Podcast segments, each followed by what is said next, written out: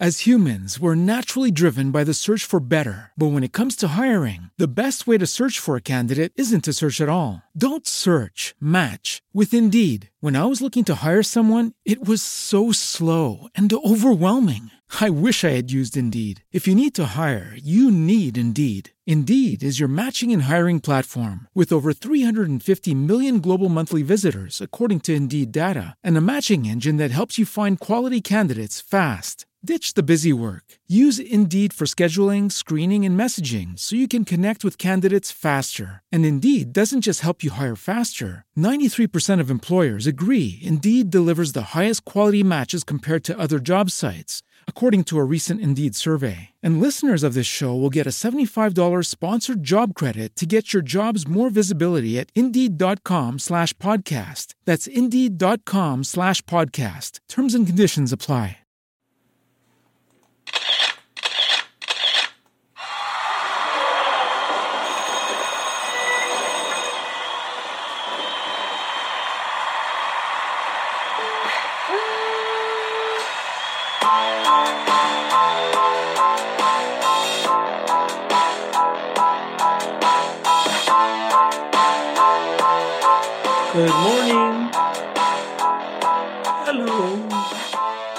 Hello, people, followers. I want to thank everyone that's uh, subscribed to my channel. Thank you. I really appreciate it. Not quite going viral, but I do have enough followers that makes me happy. Coffee's brewing. I buy that blonde, uh, Starbucks blonde. That's the only coffee I drink. I can't stand any other coffee, especially McDonald's or something like that. Anyway, interesting. I have a very long poem for you today.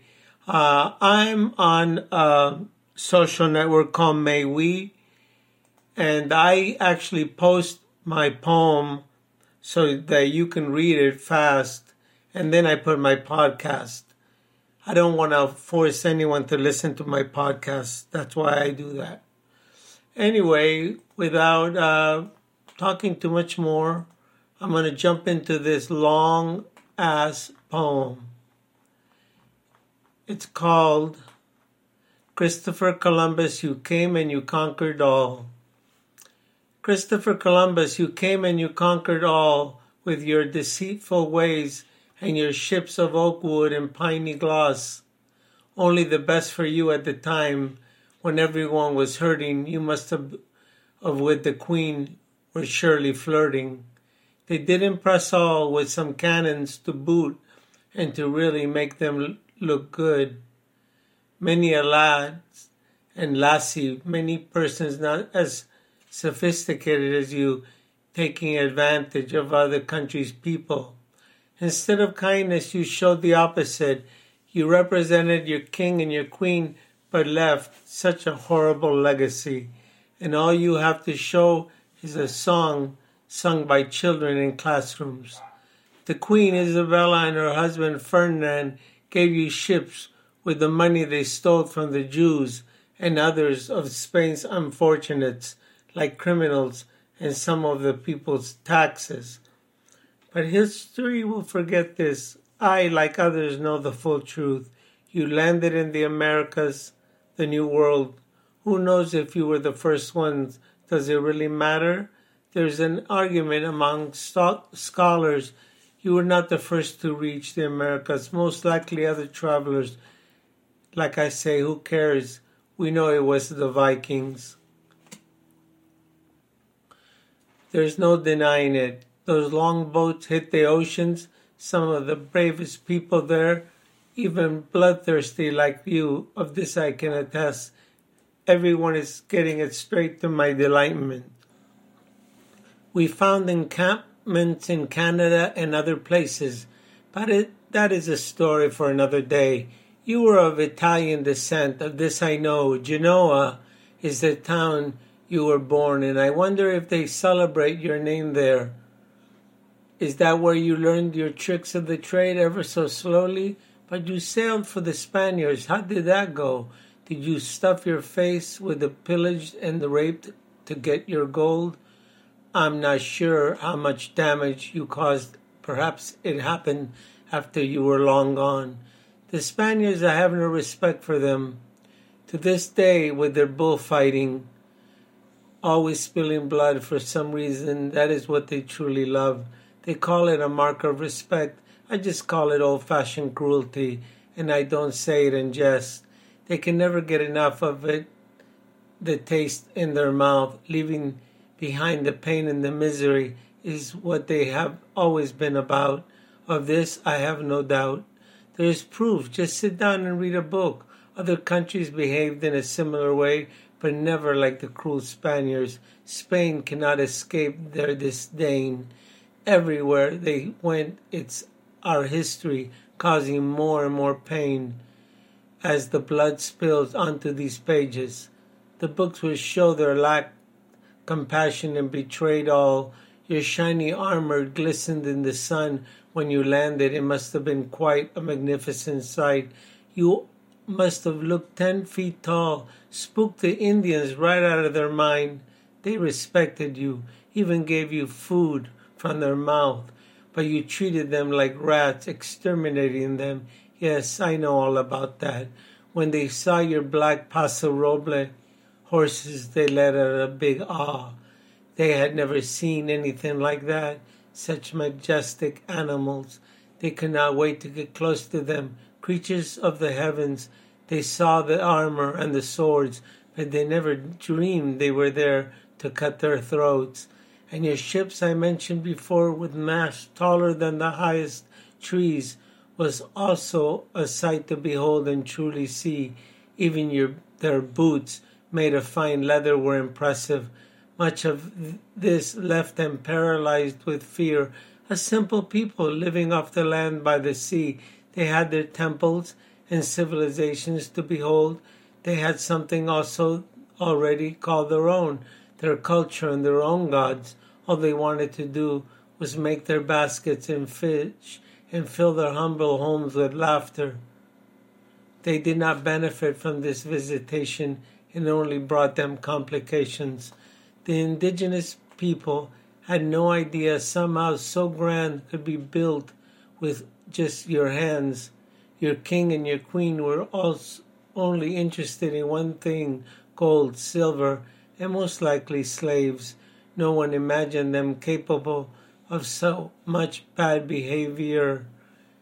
It would not be long when your country did all of these things in more orderly manner they came with their muskets and fodder, and more men ready for the slaughter, and also to make take anything that came their way.